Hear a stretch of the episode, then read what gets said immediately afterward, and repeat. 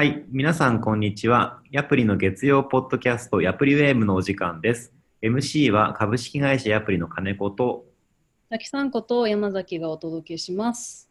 はい、ヤプリウェーブはヤプリのファン、ヤプラーを増やすべく毎週ゲストをお招きしています。最近の出来事やアプリの話を交えながら、たわいもないおしゃべりを楽しんでいただく番組です。はい、では早速本日のゲストをご紹介します。株式会社ヤプリ角田さんです。よろしくお願いいたします。あ、よろしくお願いします。お願いします。お忙しいのにありがとうございます。いえいえ、とんでもないです。さきさん、角田さんを結構さらっとご紹介しましたね。さらっとご紹介。そうなんですよ。なんかこう、ヤプリの人ってあんまり今までも肩書きとかをつけずに紹介しているんですよね。そっか、確かになんか、ニックネームとかでさらっとご紹介することのが多いのか。そうなんですよ。なんかこう、堅苦しくなっちゃうかなと思いつつ、まあ、この後、そのゲストの方のキャリアの話とか聞いていきたいなと思っているので、えっと、そこで紐解けばいいかなって思ってます。なるほど。はい、でも今日はあれですよ、CFO ですよ。そうなんですよ。はい。なんかそんな風に言われると、ちょっとあの、ハードルが、えザキさん、CFO わかります？CFO、そうですね。あの、私が知っている角田さんの CFO は、うん。えっと、チーフフィットネスオフィサーと聞いたことがあるんですけど、違いますか？っていないですね。間間違違っていない。正しくは何でしょうか？あ、僕ですよね。あ、ファイナンスですかね。ねそうですよね。ファイナンシャルかな？ちょっとなんか若干からキャなんか空回り気味なような気もするんですけど、はい。まあ、じゃあせっかくなんで、まあ、角田さんにあのご自身で自己紹介を簡単にいただければ。あそうですね。えっと、まあ今はそうですね。なんで一応 CFO ってことで、えー、なんだろうな。まあやってることとかで言うと、まあ経営管理本部っていうところを、まあ見てるって感じですかね。だからはい管理本部とかには、こう、経営みたいなところから、まあ経営管理のその、こうなんだ、まあ結構いろいろあるんですけど、経理とか財務とか法務とかから、まあ一応人事とか総務とか、だから採用とか論みたいなところまで、こうがさーって入ってるようなところ、最近 PR とかもやってるんですかね。そうですね。なんか、い世の CFO で見ると、なんか、角田さんって結構その広いというか、うん。結構見られてるところが広いようなイメージもあるんですけど、どうなんですかね。なんか、でも確かになんかこう、タイプはあるかもしれないですね。こうより景気とか、そういうのに特化してる方もいれば、まあ、あの、経営管理本部とかを見て、広くやってる人とかっていうのは、ちょっとなんか、まあ、対別すると大きくその2つの方向性みたいなのがあるかもしれないですね。確かに。うんうん、うん、でも確かに、うん、まあ、広めかもしれないですね。そうですよね。なんかちなみに、何ですかね、今、ヤプリ入られてから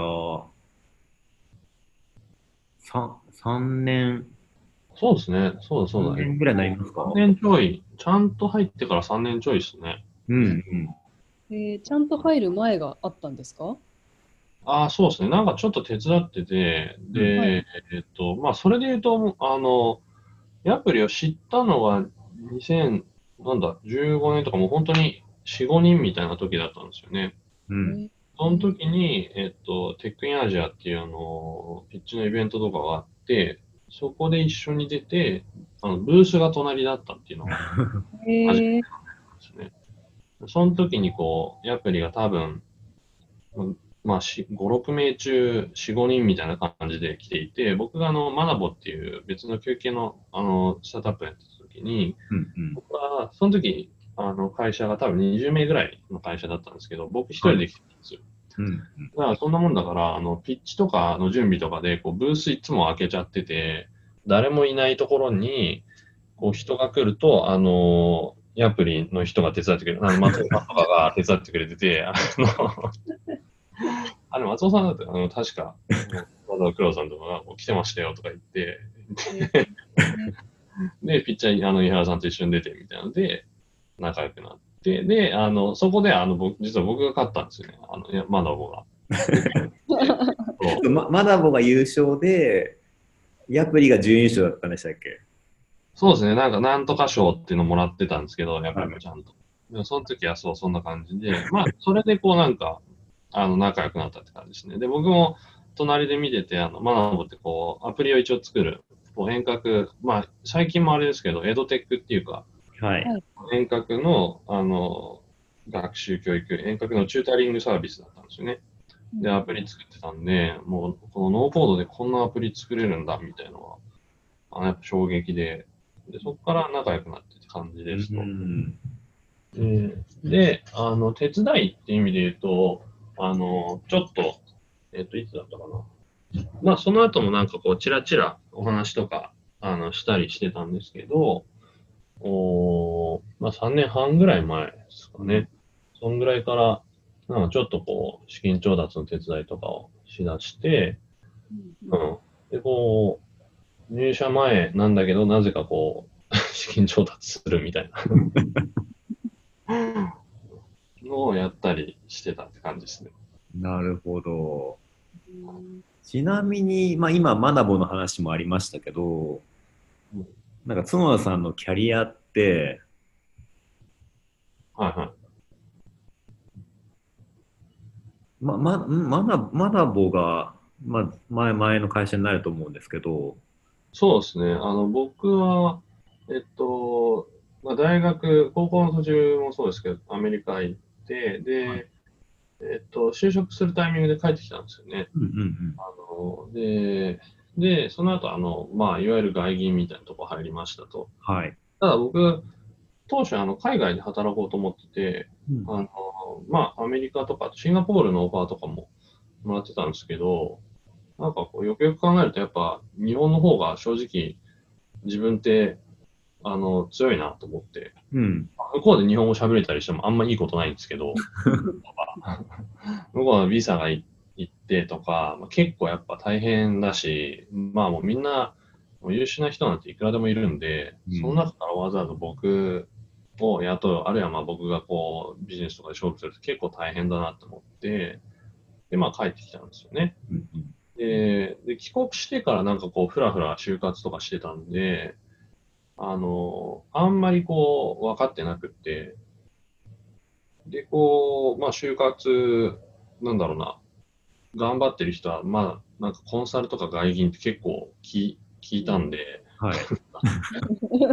外銀行くみたいな感じで、まあ、外銀行って、まあ、3年ぐらいなんですけど、ちょっとやらせてもらって、まあ、でも、とはいえ、ね、あの、ちょっとその、なんだろうな、こう、決められたことトップダウンでこう、あーってやるよりは、うん。自分である程度考えながら、わちゃわちゃやっていくような、ボトムアップというか、の方が合ってるなっていうのは、まあ、あの、思ってたので、うんまあ、それしばらくやってから、その学ぼうっていうところに入ったって感じですね。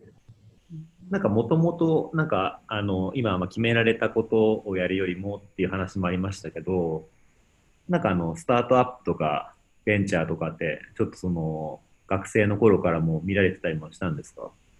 ああ、そうなんですよ。そうなんですよ。あれ、金子さんもしかして予習してきました？なんか。いや、予習してきてないです。逆に予習するとダメだから、僕もまっさらな状態で全く知らない、知らない程度聞いてます。さすがっすね。いや、あの、そう、そう、そういえばそうで、えっと実はその、日本帰ってきた後に、だからちょっとフラフラというか、まあ、あの、通年で募集してる会社とか受けたりしてたんですけど、はいその時に、あの、ちょっとスタートアップみたいなとこ見てて、うんだから、当時は、まだこんな感じじゃなかったんですけど、もう10年以上前だし。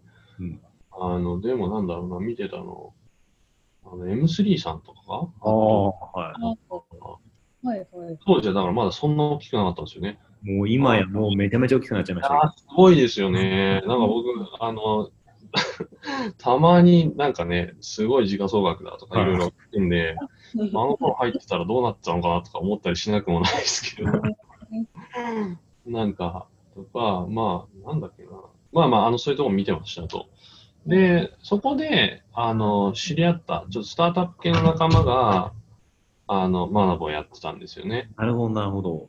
マナボ取締役にいて、あの、まあ、広田さんっていう、今、実はまた別のスタートアップやってるんですけど、はいで、まあ、そこの、あの、つてというか、まあ、あの、お誘いというかで、えーまあ、ちょっとこう、手伝い出して、で、えーまあ、その金融ちょっと疲れちゃったみたいなところで、あの、うん、そろそろいいかなっていう時に、まあ、あの、そっちにジョインしたって感じです。なるほど。でもなんかスタートアップ楽しいですよね。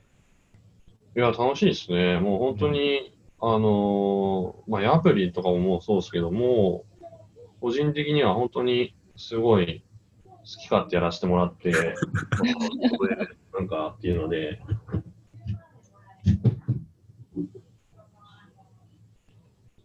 いや、それで言うと本当に僕も好き勝手やらせていただいてっていう感じになっちゃいますけどね。いや、そうなんですよね。だから、あのーなんだろうな。うん。もう楽しくやらせてもらってます。そうですよね。なんか好きか 好き勝手やるなら本当にスタートアップっていう感じもするんですけど。うん。なんかヤプリにいる方はみんないい意味でやっぱり好き勝手やらせてもらってありがたいですっていう人が多くないですか？なんかこのラジオでも結構そのお話するなと思っていて、そう。はい。確かにね、なんか好き勝手やって。なんか変なの持ってきたなみたいなのとか、ちょいちょいある気がする。変なのやってるなみたいな。そうですね。うん。もちろんちゃんと利益とかそのなんかコストとかは考えつつも基本やりたいこととかはなんかやれるような環境な気がしますね。うん。うんそうですね。まあなんかあの当然会社やってる以上ね、あの数字を出す。で、当然あのお客様にちゃんとした価値提供する。あのまあ投資家とか含めたステークホルダーにちゃんと還元するみたいな大前提としてあると思いますけど、うんでもまあ、その上で、なんだろうな、何をやるかってもう、うん、まあちょっとこれ語弊があるかもしれないですけど、スタートアップってちょっと趣味みたいなもんだと思ってて、趣味っていうのはその、要するに好き嫌いでやるようなもんだと思っていて、うんうん当然そのさっき言った法律とか大前提とかあった上で、なんで、なんかそういうのができないと、正直あんまやってる意味ないかなというか、うん。うん、そういった当然ルールの中なんですけど、その上で何をやるかみたいなのって、もう本当にもうみんながやってワクワクするもの、楽しいものとか、やりたいものっていうのをやるべきだと思うし、それができないと本当にあんまりやってる意味ないなって思うんで、うんまあそれは個人的にはなんか別にあえて意識してるものではないけど、まあそうあるべきだと思うし、まあメンバーもそうですよね、だから当然。うん。うん、そう、うん、そうあってほしいなっていうのは、あの、思ってありますかね。まあ、お客さん側もなんかそういうものを僕らに求めてるような気もしますよね。うん。なんかもう、もう一つ大きな会社で、なんか完成された会社であれば、なんだろう。なんなんだろうな、なんかその、いわゆる普通のものというか、うんなんかスタートアップと一緒に仕事をするんであれば、なんかちょっと違うところというか、うん、そうですね。うん、なんかそういうところに期待されてるような気もしますけどね。うん、私もよくあの事例の撮影とか取材行かせていただくと結構3回に1回ぐらいはこうなんでアプリ選んでいただいたかをその言葉にしづらいけどなんかなんかこうやってて楽しいなとか他の会社さんにはないような勢いとかなんか明るさとかいいなと思ったんですって言ってくれるんですよね。うん。うんうんそれは嬉しいですね。すごい。ですよ。すごい記事とかにはしづらいんですけど、あの言葉には本当何がいいかって言われるとこうなんか操作が楽とか言言ってくださる方が書きやすいは書きやすいんですけど、絶対いただける方すごく多いのでありがたいなと思いますね。確かに。いや、そういうのすごい大事ですよね。こう、あの、当然、商品としてもちゃんと価値提供してないといけないし、まあ、さっき言ったその会社としての大前提っていうのはあると思うんですけど、その上で、こう、なんとなくその会社全体、メンバーとか、組織とかを、をまあ、なんとなくというか、うん。ついていただいて、うん。応援していただいてとかっていうのは、すごい、大事だし、あの、ザキさん言うようになかなかこう、ね、言語化とか難しかったりもするんだけど、あの逆に言うと、だから意外とこう真似するの難しかったりとか、すごい競争力にもなる気がしていて、うん、確そこは本当にあの、まあ、まさにね、お二人とか、まあ、こういう取り組みとか通じてだと思うんですけど、結構ヤブリの競争力だと思ってるんですよね、そういうのは。うん。なんか、あのー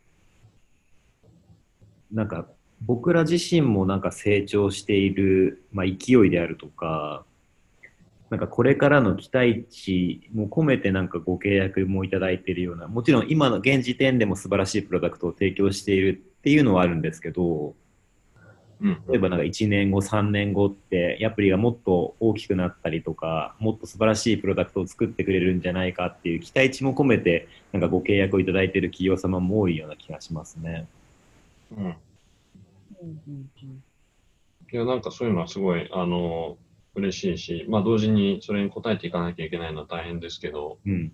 うん。まあ SARS としてやっぱ進化していくサービス提供してるっていう文脈でもすごく、あの、ありがたいし、うん。うん。いいですよね。そうですね。なんか僕らもそのご期待になんかあの応えなければと常々思いますね。うんうんはい。はい。なんか、まあ、角田さん、まあ、CFO として、まあ、財務面からアプリをずっと支えてきていただいていると思うんですけど、はい。なんか角田さんから見て、なんかアプリのプロダクトとしてのポイントというか、優れてる点ってどこだと思います？そうですね。えっと、いや、うちは、あの、いや、すごい結構もうあ圧倒的に、決定的に優位性があると思っていて、はで、こう、機能別の勉強、訴求とかもで全然できると思うんですけど、はいあの、結構、あの、端的に言うと、なんだろうな、もうやっぱ、すごい突き詰めてる。もうこの、あのーモバイルアプリをノーコードで開発運用するプラットフォームとしても、一点集中でものすごい投資をしてきて、そこに対してすごく深い開発、深い機能を作ってる。やっぱそういうのが、もう、あの、結構圧倒的に違うなって思ってますね。やっぱり、あの、例えばじゃあ、あの、一応ネイティブアプリを作るみたいなところで言うと、そういう要件を満たす機能とかは、やっぱり、えっと、他にも提供できるとかあると思うんですけど、うん。それを、その UI の柔軟性とか、まあ、機能の数とか含めて、えー我々が提供しているものをできるかっていうと難しいし、例えばそのプッシュ配信一つとっても、本当にものすごいこう細かいセグメント、だからその購入の履歴とか誕生日とか、まあそういったもののその前後い何日とか期間とかそういった掛け合わせとか、で、本当にこう、ものすごく深い、あの、それこそそれが一つで独立したサービスになるような、うん。まあ、そういった、こう、深度の深さの、あの、重厚なプロダクトなんで、まあ、本当それだけを、もう過去10年ぐらいですよね、なんだかんだ足掛け。うん。あの会社できたのは2013年ですけど、まあ、作り出したのって言うと2011年ぐらいからやり出してて、もう足掛け10年ぐらい。でなんだかんだ我々もね、あの、まだまだあの残高ありますけど、資金調達40億円以上とかしてきてる中で、まあ、そういった投資を続けてきた。その本当にもう、で、その投資をもう、アプリのプロダクト一点にもう投下し続けてきたってところなんで、それは、うん、やっぱもうかなり深い、こう、モートというか、うん。うん、あるなっていうのを思いながら、日々話してますね。うん、ちょっとまあ、だからあの、なかなか説明が難しい、ふわっとした言い方になってる気もするんですけどい、えいえいえ。逆にこう、うん、冒頭言ったように、こう、細かい機能の差別化とかっていうのもありつつ、もうばっくり、やっぱりもう深さとか、その精緻さとか重厚さとか、柔軟性みたいなのは、あの、ちゃんと見ていただけると、もう圧倒的に違うなっていうのはうんうん感じてますね。確かにそうですよね。僕らってここまで今社員が増えてますけど、プロダクトも増やさず一本で来てますからね。うん。いや、で僕はあの、開発当然できないんですけど、もう、素人が思っても、もう、じゃあ500のアプリを一つのプラットフォームで、で、まあ、500かける、Android と iOS でかける2で、それぞれやっぱこう、あの、開発、まあそもそも言語も違うし、開発の。うんで、その UI に考え、対する考え方とかも違うような、そういったフレームワークの中で、えー、まあこれまた HTML のその Web にある、そういったあの CMS みたいなものから、同じように管理する。それをしかもこう直感的にこうカーソルを動かすとかドラッグアンドドロップみたいなので、ちゃんと挙動させるみたいなのは、もうこれはなんかこう、うまく整合を取って開発するとかって、めちゃくちゃ難易度高いですよね。うん。それを、まあ本当になんか言い方あれですけど、よく、よくやったなみたいな、よくやってたみたいな いや、よくやりましたよ。ものを作ってるなって素人ながらに思うんで、うんうんちょっとその、あの、単純に Web のサービス、あるいはこうアプリケーションに特化してるサービスとか、まあそういったものとやっぱ違う難度があるんじゃないかなっていうのは、あの、素人ですけど、うん、思ったりしてますかね。そうですよね。なんか Apple と Google が、まあね、そそれぞれの OS もアップデートしている、多分それに多分ついていくのだけでも、うんうんきっと多分大変なのに、うん。多分より安定してたりとか、よりその UI、UX が良くなるようにって、ね、日々頑張ってますからね。うんいや、そうですよね、本当に。で、もう、まあ、おっしゃる通り、ね、OS のバージョンとかもそうだし、うん、もう端末とかもやっぱいろいろ新しいの出てきちゃったりするし、そうですね。そうですね。私もアプリ、アプリ社員になってからすごい思ったのは、Android の対応できてることに感激したんですよね。OS もそうなんですけど、まあ、いっぱいあるじゃないですか、機種とメーカーさんが。なので、まあそこに全部対応するって、私、前職でも広告、インターネット広告やってて、Android の端末での表示ができないとかの対応が一番大変だったのを記憶しているんで、おそれをこうアプリ作るプラットフォームとして、まあ、どのお客さんの端末でもちゃんと表示される、ちゃんと動くってすごいなって思った記憶がありますね。いや、そうですよね。でおっしゃる通り、あの、もう日々新しいね、端末とか出てきたりとかするし、うんうんもう、やっぱなんだかんだ数千万ダウンロードとかなってきてるんで、うん大変ですよね、本当に。これは。うん。そうですよね。うん。でも初めてあのアプリの説明とか、そのアプリのいいところってっていう話で、深度とか深さっていう言葉を聞いた気がします。あ、そうっすか。はい。そういうふうにこう例える言い方もあるんだっていうのを今すごい勉強になるなと思いながら聞いてたりしたんですけど。いや、ちょっと伝わってるかわかんないですけど、あの、はいそうですね、なんか、でももう、あの、CMS とかもう、こう、どんどんどんどん分岐して、こう、設定を、こう、深く入っていくじゃないですか、降りてって。うんはい。うん、だからそういう イメージが勝手にありますね。うん。確かにそうですと。か、もう、うん。そうっすね。うん。ありがとうございます。じゃあ、アプリのプロダクトがすごく理解が深まったところで、ザキさんからはい。角田さんのプライプライベートに迫っていただければと。そうですね。私が知っている角田さんのプライベートは、まあ筋トレをよくされていること と、あとなんだろうな。えっ、と、あれ？あとなんだろうというぐらい、それしか知らないかもしれない。すごいな、それは。なんだろうな。角田さんのこう筋トレ以外の興味範囲ってどのあたりになるんですか？どのあたりなんですかね。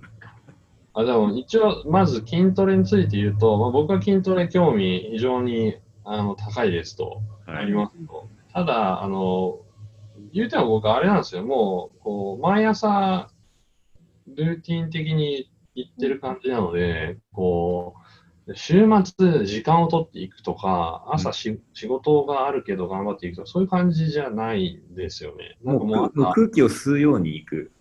そうですね。なんかだからもう朝、朝起きて、こう、もう顔洗うみたいな感じで、で、ああの、プロテインと糖質とかちょっと取って、もう、もう気がついたらジムにいるみたいな感じ なので、でこう、その後シャワー浴びて用意してみたいな感じなんですけど、こうやっぱ、ジム行かずにシャワーみたいにスキップしちゃうと、すごくもう、あれなんですよ。違和感がすごいんですよ。気持ち悪いんですよね。おーなるほど。汗をかいてシャワー浴びるみたいな。はいはいはい。なってるんで、まあ、っていう感じの筋トレですと。うんうん。で言い換えると、個人的には課題として、やっぱもっとこう、向き合っていかないといけないというか、そういうこう、ルーティンみたいな、はい。出してやるみたいな筋トレだと、本当に、もう全然、まあ、成果出てないんですね、今僕筋トレ。全然大きくなってないし。だから、あの、まあ、最近すごい頑張って食べてて、すごい胃が疲れちゃってるんですけど、まあ、ちょっとそこは、あの、今年、実は頑張りたいなと思ってたし、まあ、ちょっと来年に向けて、ちょっと頑張っていかないとなって思ってるところですね。あ、そうなんですねまあ、。話いいのかな、これ。あ パンプアップしたいみたいなのはあるんですね。ありますね。うんうん僕はもう、いや、やっぱね、こう、本当にちゃんと集中してやってる人は、トレーニング、ね、本当3年、4年とかでも、すごいこう、大きくなったりするんですよね。うんだから僕とかも本当にそういう惰性で筋トレやっちゃうみたいな感じなんで、もう全然、全然ダメだなっていう。そうなんですね。やらないより100倍マシだなと思って聞いてましたけど。まあでも、あの、筋トレ、あの、僕基本好きだからやってるんで、まあ、そんな、なんだろうな、興味ない人は無理にやるもんでもないんで、いいかな。えー筋トレ以外には何かこうわざわざあえてこう時間を取ってっていう話されてましたけど時間を取ってしたいこととかってあるんですか？なんですかね、うーん。まあでも、あの、時間あるときは、週末とかは結構、なんだろう、山に行ったりとか、はいはい。川というか池というか行ったりとか、そういうのが多いですかね。へえあそうなんですか意外とアウトドアというか。そうですね。まあ、あの、東京いるともう本当に、あの、会社の近くうんうん。に、うん、基本いるんで、あの、もうあんま、あんま動かないんですよね。もう本当にこう、徒歩圏内みたいな感じなんで、週末は逆にそうですね。なんかこう、友達の山小屋行ったりとか、へーこうなんだろうな、うん、まあそういうのが多いですかね。えこれ私結構意外なんですけど、金子さんとかそういうあのアウトドア派みたいなところってご存知だったんですか？いや、意外ですね。マジですか？はい。あれ、それはでもキャキャンプではないのキャンプではないですね。普通になんか山小屋っていうか、まあキャビン、キャビンっていうことではないですけど、そういう、ちょっとこう、ちっちゃい暖炉みたいのが、まあストーブみたいなのがあるみたいな。ロッチみたいな感じですか？ああ、そうですかね。うんうん。へーうん。に、あの、行ってまして、うん。結構、とか、うんうんあなんか別に釣りとかするわけでもない。あ、あ、釣りもしないですね。うん。行って、まあ行って、歩いたり、山を。に まあ、その、さっきの暖炉でマシュマロ焼いたりとか。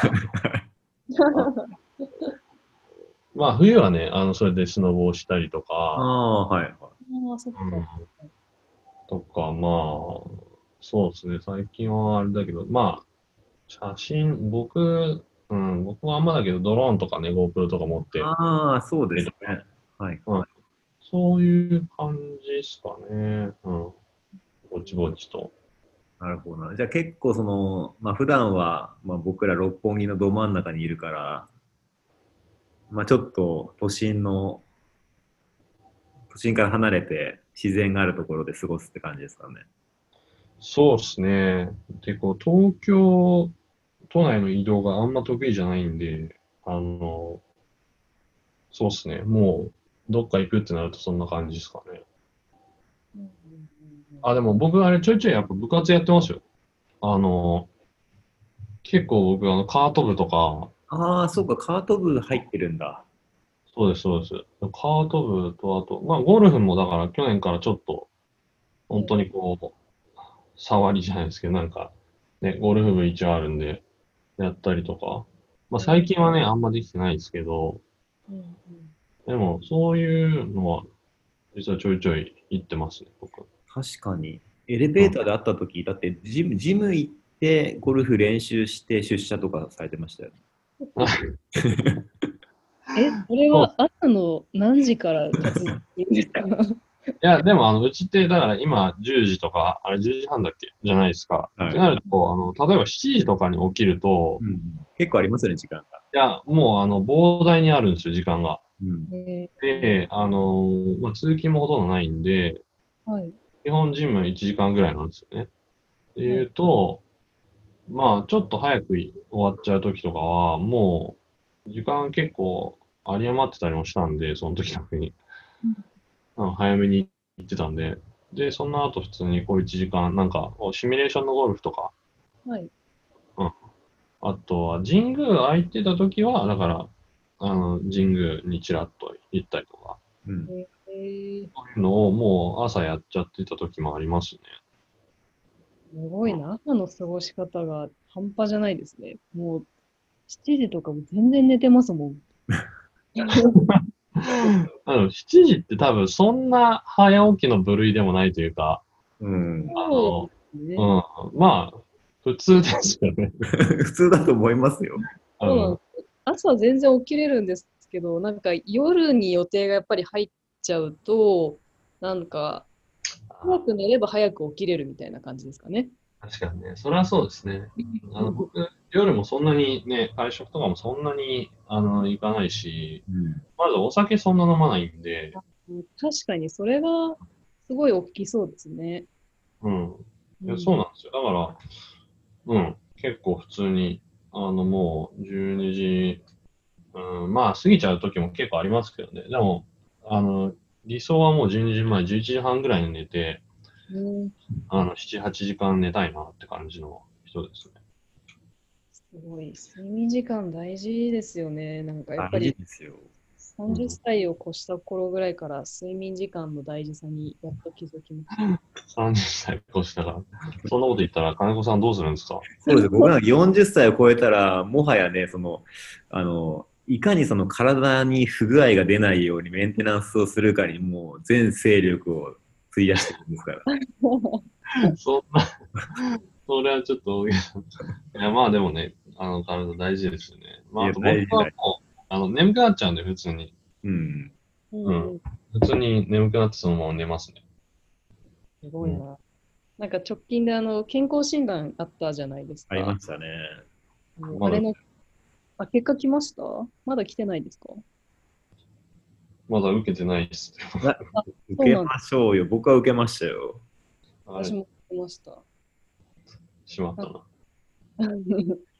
いや、なんかあれの結果とかの話をね、ちょっとしようかなと思ったんですけど、角田さんが結果来たらまた聞いてみたいなと。そうですね。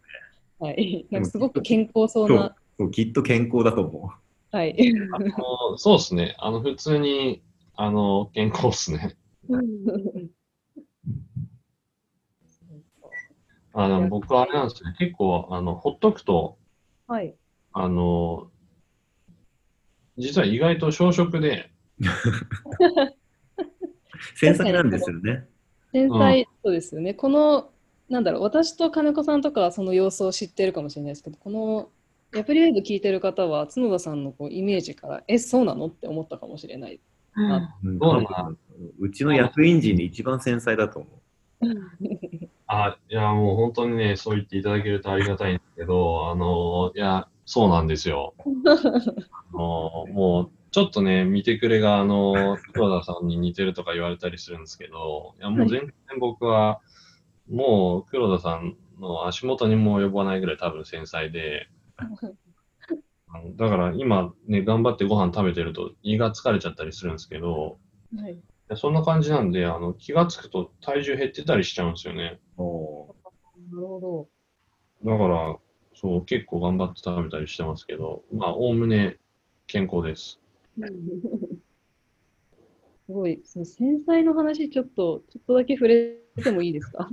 あ、もういいっすよ、もちろん。なんでも。繊細って、こう、具体的に言うと何がこう繊細だったりするんですか？なんかこう、抽象的にふわっとしてるなと思って。そうですね。何が繊細なんだろう。あのーなんだろう。まあ、だからその、結構胃腸とかがそんな強い方じゃないですね。体が。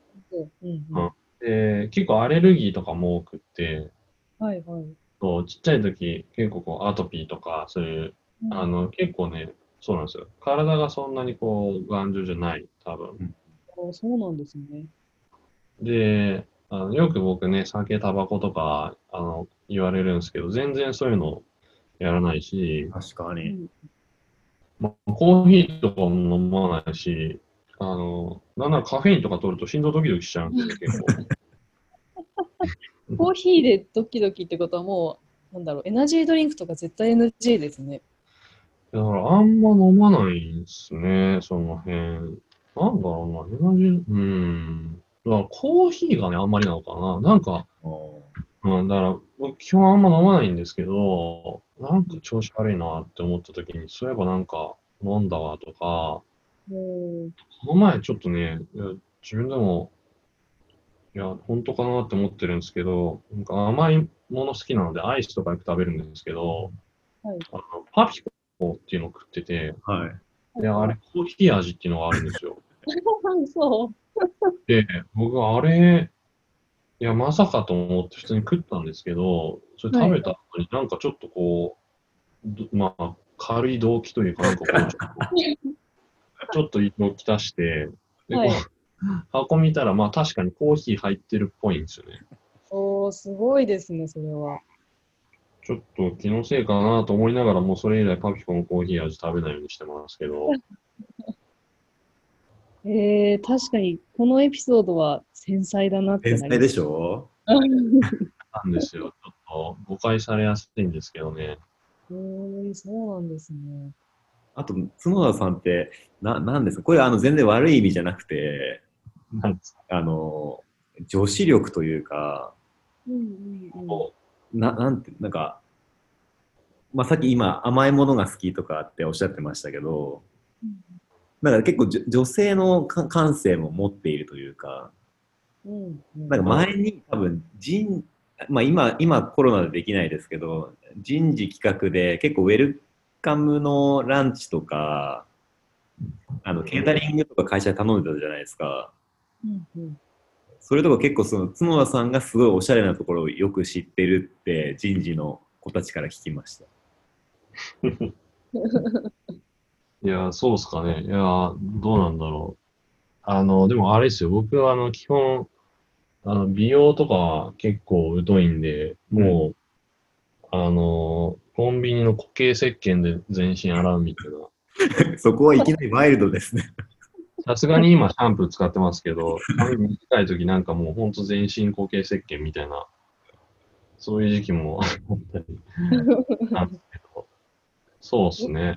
なんだろう。まあそういうのは確かに、なんかおしゃれなレストランとか、なんか、割となんか新しいその管理部とかに入ってくると、うんうん。歓迎会とかなんかおしゃれですって聞いたことありますけどね。マジっすか。うん。ちょっと出ちゃったかな、そういう女子力高いところが。うん多分あの、もともとアプリってこう、だからこうプロダクトアウトというか、なんていうんですかね、もうね、ものづくりみたいなのが多分、経路強くって、まあそこに金子さんとか入ってきて結構変わってきたと思うんですけど、あの、例えばだから、まだ入った時、まだ金子さん入った後ですけど、なんかそういうこう、まあ例えばじゃあ退職する人に花を渡すとか、あ、別にそれ言い悪いじゃないんですけどね。はい。なんかそういう文化とかってなくって、基本。誕生日だからとか、入社何年だから祝うとかは、あの、全くなくって、なんかそういうのはなんか、まあ女子力かわかんないけど、なんか僕は結構好きなんですよね、実は。うん確かに管理部は皆さんたあの誕生日月になんかケーキ買って祝ってるイメージすごいありますね。うんうんそういうのが、まあなんか、単純に好きというか、結構こうみんなで、なんか、祝うというか、わちゃわちゃするみたいなの、意外と好きなんで、うん。あの、そういうのは、あの、僕が、うん。多少リソース割いて 探してとか、これやろうよとかって、うんううんいつも言ったりっていうのはあるかもしれないですね。確かになんか横目で見てるといいなって思いながらあの私たちの部署とか金子さんと一緒に同じ部署にいるの結構長いですけどあんまりそこまでやらない人たちが多いですよね。そうですね。まあ僕もでもお酒、僕もお酒飲まないから、あんまり飲み会とか開かないし、んでもな、僕もなんか誕生日のお祝いとかはなんか、真似しようかうんまあ、あのね、まあ本当にさっきの最初言った好き嫌い好みの話みたいな話でもありますけど、あの僕が勝手に やろうやろうって言ってるんで、最後みんながどう思ったとは、すごいなんかうざがられてたらどうしようみたいな。な。それはないと思いますけどね。あちょっと繊細さんが出ました。今気にまあでも、はいそうですね。うん。まあまあ、うちはそんな感じでやってますね。はい。うんやっぱり結構時間がもう、あそうですね。お、本当だ、あっという間ですね。そうなんですよ。結構ね、収録するとあっという間で、うんうんうん今日はもう意外なところを結構知れたのでよお、かった。どれだかありますか？結構ザキさん的には満足。は いまさかあの山とかに行くっていう話が聞けると思わなかったんで、純粋にびっくり行くんですよ、結構。ぜひあのキャンプとか私、また人事の皆さんとキャンプ実は行くんで、え、行くんですか？行くみたいですよ。はい、もう予約して、車の誘われてない手とか。はい。コーポレート PR 室みたいなところで行こうとしてました。ああ、なるほど。はい。ちょっとあの皆さんに慣れていただいたら、ぜひ誘わせてください。ぜひぜひ。やった。ありがとうございます。はい。は じゃあ、今回はこの辺りまでにしましょうか。はい。はい。それでは本日はここまでとします。本日のゲストは株式会社アプリの角田さんでした。ご参加いただきましてありがとうございました。ありがとうございます。ありがとうございました。アプリウェブではお便りを募集しています。各配信プラットフォームに URL を掲載していますので、ぜひご意見、ご要望やご感想など何でもお寄せください。次回もお楽しみに。